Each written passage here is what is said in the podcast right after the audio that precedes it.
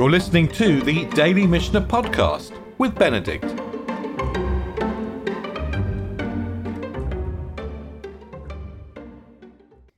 So, yesterday we finished chapter 8, dealing with the kinds of things that we can do and can't do with seventh year produce. And now we're going to start the penultimate chapter of the Mishnah, which is the law of removal. Getting stuff out of our house when there's, um, gosh, when there's no more left in the fields. We're going to begin by asking what kinds of food can be traded, but we'll see this is very closely connected to what kinds of food require removal. So the first Mishnah, if you like, is a bridge between the last chapter, which dealt extensively in the kind of things we can do and can't do with seventh year produce and trading it, so we're going to bridge the last chapter, and then we'll, before we get into the real issue of removal, why do we need to remove? Why do we need to remove food from our house? Well, we know we can take seventh year food is ownerless, so we can pick it up in the field, and we can take it into our house. But the text says, and this is again from Bahar, the food is we had this this verse before. The food is for you to eat. But then the verse goes on to say, techa, and for your animals, la chaya asher and it's for the wild animals in your land. lechol, shall be all the produce to eat. And the Sifra is going to learn out of this that we can eat or humans can eat as long as the beasts in the field can eat, the wild beasts, the wild animals. And pay close attention to the language. It says, Velachaya asher Velachaya asher ba'artsecha. It's the wild animals in your land.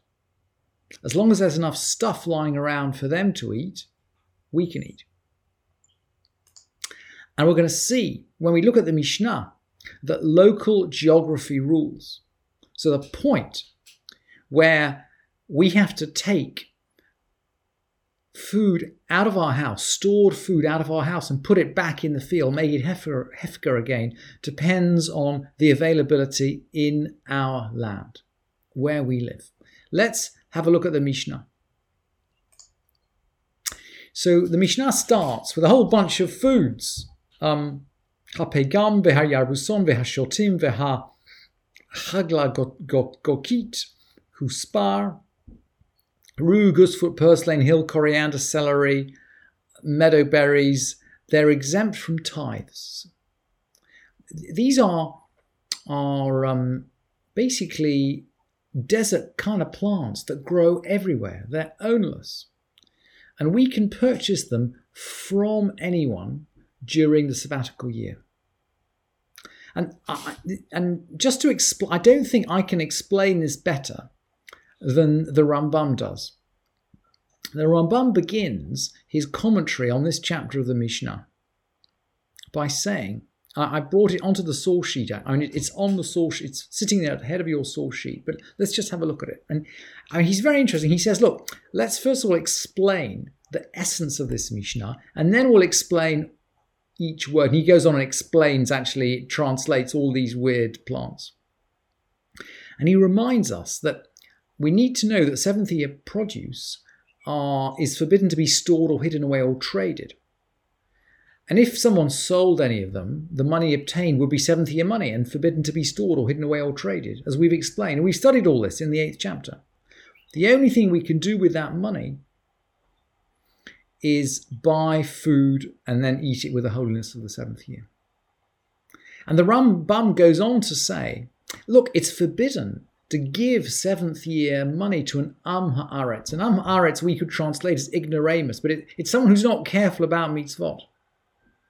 And the Rambam says, we can't give seventh year money to an Am Haaretz because he might perhaps store it away or hide it or not use it to buy food, right? The money's got to be used to buy food.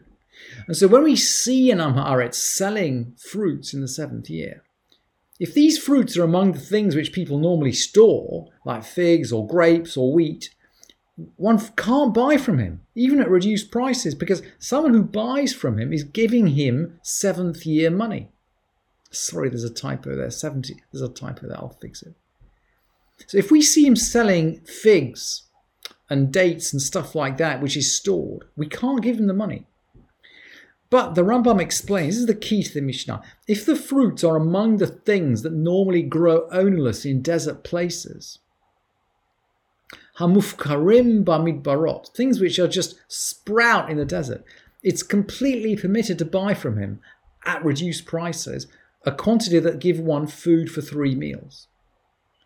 We know you can store up on the seventh year food for three meals.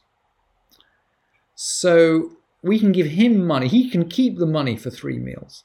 And, and in, in reverse, one doesn't sell more than three meals quantity of fruit to an Am Haaretz because he might store it up and hide it away against the law. So now we see really where the first Mishnah is coming from. This whole list of desert desert plants, rue, goosefoot, purslane, hill coriander, all this stuff, they're exempt from tithes, they're ownerless, and we can purchase them from anyone. We can even purchase them from an Am Haaretz, because that produce is not usually stored. And Rabbi Yehuda is a bit more relaxed. He says, look, you can also buy aftergrowths of mustard because transgressors aren't suspected of storing them. And Rabbi Shimon says, look, you can buy any sort of sprouting growths with the exception of cabbage. And the Chachamim say, no, all the aftergrowths are forbidden because we don't know whether they're ownerless or not. When sorry, when the sages say all aftergrowths are forbidden, the context of this Mishnah is forbidden to buy from anyone, because we we just don't know. We don't if we're buying from a just anybody from an Am Haaretz, we don't know where what he's going to do with the money, and we don't know where the fruits come from. So that's the first Mishnah in chapter 9. And this, if you like, is the bridge with chapter. I mean, this the material found, sounds familiar to us, right? From everything we've learned in terms of trading with seventh year produce in the eighth chapter. But the Mishnah then moves. There's a new purpose. I don't know, maybe just stuff that's not. Oh, I'm sorry. Oh, I'm sorry. Are you? I'm sorry. I was talking. So, but then, so so this is familiar to us, right? From sort of stuff we've learned in the eighth chapter about trading. But the Mishnah is now going to move and it's going to now talk geography. And now we're getting into biur. Shalosh ara aratzot la biur. The law of removal has three territories. And they're Yudah, Aver HaYarden. Aver HaYarden is, trans, I'm using the Sefaria translation here. Tran, they said Transjordan. It's the other side of the Jordan. It's the east of the Jordan. Veha and Galil. So there are three territories Judah, Transjordan, and Galil. Think about it south, east, and north. And the Mishnah goes on, there are three, and it's going to enumerate these. There are three territories in each one. There's Upper Galil, Lower Galil in the valley, and you know, from Kfar Hanania upwards is Upper Galil, from Kfar Hanania downwards is Lower Galil, and the borders of Tiberia is, is the valley. We call it the valley today, by the way, Emek Yisrael. And then in Yehuda, you've got the mountain region, the plains and the valley, and the plains of Lud are like the plains of the south. And there's a region called um, the King's Mountain, Har HaMelech. I'm not sure where this is. And then from Beit Horon to the sea is considered one place. And the Mishnah asks, why did they speak of three territories? Now we're getting to the point here. Why did they speak? Lama amru shalosh arsot.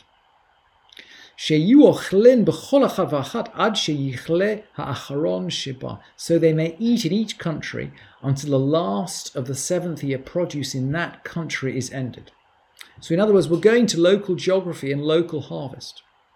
So if you're in the Upper Galil, you can store um, if you're in the Upper Galil, you can store fruit in your house until that type of fruit is no longer in the field in the Upper Galil. You don't have to be driven by the seasons in the rest of the land. And Rabbi Shimon says, look, you know, they've spoken of three countries in the case of Yudah, but all other countries are like um, Har HaMelech. And the final comment, Vechola aratzot ka'achat lazeitim ve'lit marim. And apparently all other territories are the same with regard to olives and dates, as if there's a sort of single geography for olives and dates. And I must say, I'm not sure why this is. I, am I'm not sure why there's a single geography for olives and dates. But with that, we'll close. We can go back more into this next week when we pick up in the middle of the ninth chapter. I've had my 10 minutes or even a, a little longer, so I'll stop talking now. Thank you for listening to this edition of the Daily Mishnah Podcast with Benedict.